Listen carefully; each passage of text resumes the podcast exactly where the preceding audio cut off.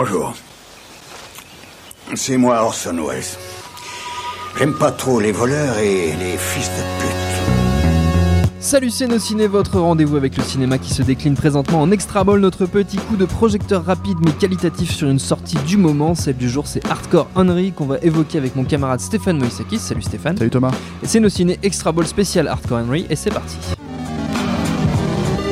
Monde de merde. Pourquoi il a dit ça? C'est ce que je veux savoir. Alors Hardcore Henry, contrairement à ce que je pensais, j'étais très déçu, c'est pas un film sur Henry Rollins, c'est signé Ilya Neischuller et ça fait un peu de bruit parce que c'est filmé intégralement en caméra subjective sur le pas, sur les pas d'un bonhomme euh, moitié robot qui cherche à sauver son amoureuse dans un Moscou où ça pète de partout, c'est ça à peu près?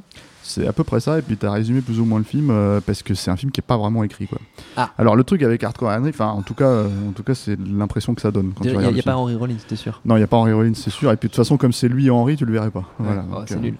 Euh, Hardcore Henry, c'est un film qui est un peu particulier parce qu'il est, à la base, il, est, il vient de, c'est l'adaptation en long métrage d'un court métrage qui est sorti il y a trois ans, Ouais. réalisé par, Ilya Neischuller. voilà, euh, qui s'appelait Bad Motherfucker, je crois, je crois que c'était le titre. Et c'était un espèce de, de petit film concept comme ça euh, sur euh, sur un mec qui, enfin qui, qui en vue subjective, qui se fait traquer et qui élimine ses assaillants. Là, c'est c'est la version longue Mhm. avec deux trois éléments de plot supplémentaires pour t'expliquer pourquoi concrètement il se bat. Euh, voilà. Et en fait, tu peux aborder le film de deux manières. euh, Moi, c'est un film qui m'intéressait parce que tu peux l'aborder de deux manières différentes. Tu peux l'aborder comme un espèce de petit film concept à la. alors, ça me fait un peu mal de, le mettre vraiment dans, ces, euh, euh, exemples d'illustrés nés. Euh, par exemple, euh, Evil Dead, euh, Ouais. Bad Taste, versus ces films-là. En fait, c'est des films un peu bourrins, violents, gore, cultes. Voilà. Si, le, si tant est que le terme n'est pas galvaudé, tu peux l'aborder de cette manière-là. Et le problème, c'est que je trouve que c'est pas très hardcore, justement. Ça va pas super loin. C'est pas enfin, c'est violent, on va dire. Si effectivement, si tu le compares à la plupart des gros films qui sortent actuellement, mais c'est euh, plus violent que les Visiteurs 3 par exemple. Visitor 3, mais un peu moi je pensais à- au blockbuster euh, quand, quand, Oui, quand oui. on a grandi, quand on- en grandissant dans les années 80-90, tu pouvais regarder des films, euh, euh, comment dire, comme, euh, enfin des, mo- des moyens métrages comme Commando ou des, euh, enfin des moyens métrages, des moyens budgets pardon comme Oui. Commando ou euh, ou des même des gros budgets, c'était des films classés R, euh, violents, etc. etc. Euh, et à côté de ça, tu avais les Evil Dead, les, euh, les films comme ça où c'était très gore quoi. Et euh, là-dessus, effectivement, si tu regardes Hardcore Henry, c'est plus violent qu'un Marvel, c'est plus violent que même Batman vs Superman. C'est pas le, c'est pas le souci. Si, ce n'est que ça va pas très très loin dans- là-dedans, c'est pas hyper inventif. Et la deuxième manière de, voir le film, qui est celle qui m'intéressait le plus à la base, c'est euh, le concept en fait de filmer euh, intégralement en vue subjective. Il faut savoir que, quand, quand tu lances un concept comme ça où tu te dis bon, il y a un film entier euh, sur une façon de faire, une façon de filmer, euh, bah, il y en a d'autres qui se sont cassés les dents, même si Ouais. c'est pas de la vue subjective. Euh, par exemple, Hitchcock, quand il faisait la, la corde, lui-même, il était pas content. En fait, il s'est cassé les dents sur en l'idée de faire un, un film en plan séquence uniquement. Et là, en fait, c'est ce qui est très bizarre avec ce film-là, c'est que c'est le concept même est abordé dès le début. C'est-à-dire que hum, à partir du moment où ton le personnage principal, en fait, qui est censé te représenter, hein, le- euh, est un robot, enfin Un cyborg. un cyborg, on va dire, Ouais. et qu'en fait ses yeux sont des caméras. Mais en fait, ce que tu vois, c'est des caméras, c'est pas sa vue Mm. à lui, c'est Ouais. voilà. Oui, Et ça donc- fausse complètement la perspective. Ça fausse la perspective. Euh, rajouter à ça que, comment dire, euh, le, le film en fait fait des cuts.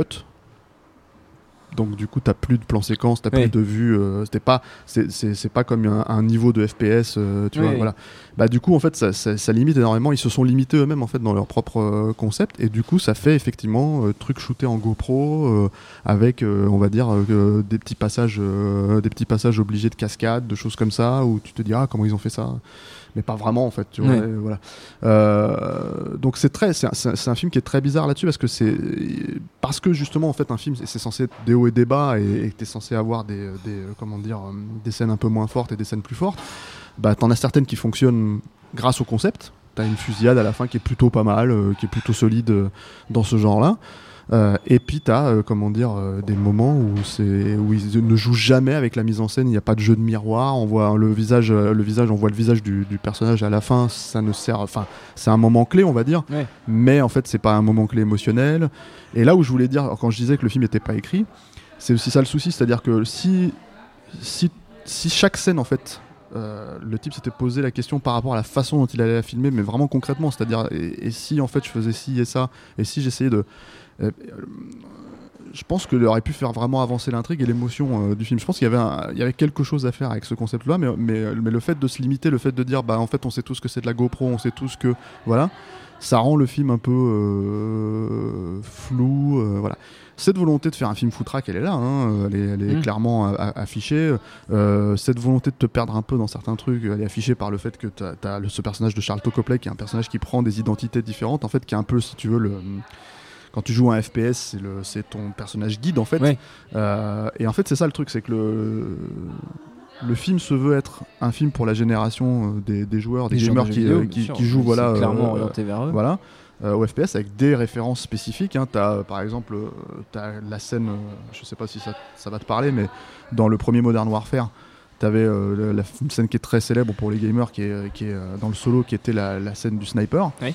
Euh, bah, t'as la- là, t'as une référence directe à, à cette scène. T'as pas la même exactement, Oui, mais oui, la référence tu à cette scène. Le problème, en fait, c'est que comme t'as pas la manette en main, Oui. bah c'est pas super intéressant. C'est comme regarder un pote voilà, jouer. Voilà, c'est ça. Et du coup, c'est pas super coup, intéressant. euh, voilà.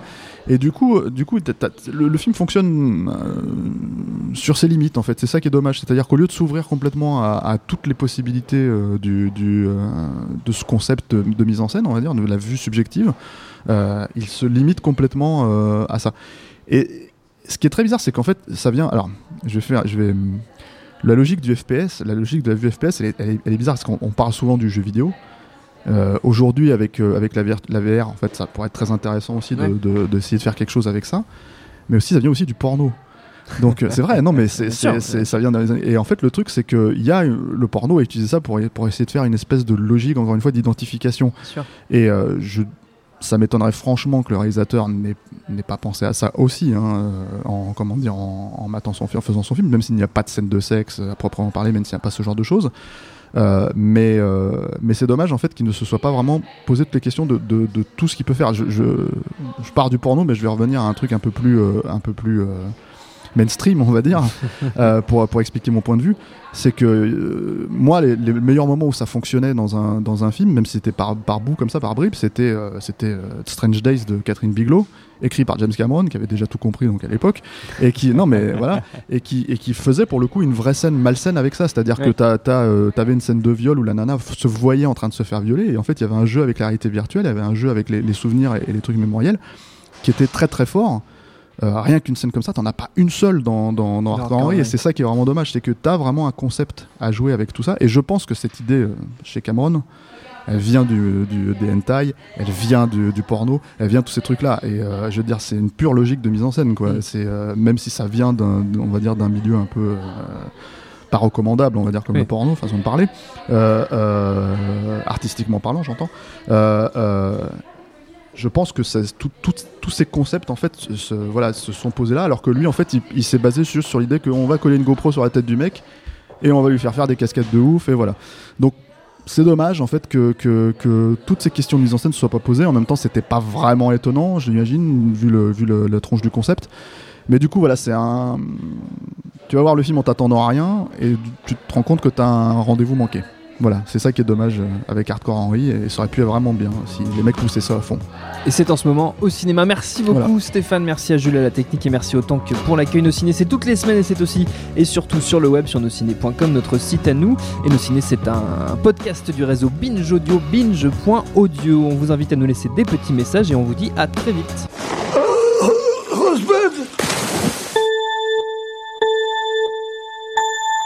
Salut, c'est Jean Z. No Game, c'est votre émission hebdo sur les jeux vidéo qu'on aime, J'adore les phrases des passants, et je pourrais les écouter pendant des heures. qu'on déteste, C'est horrible, les personnes, moi j'ai l'impression que c'est un simulateur de con quoi. ou les deux à la fois. No Game que vous pouvez retrouver sur iTunes, SoundCloud, Deezer, YouTube, Facebook, Twitter. À la semaine prochaine.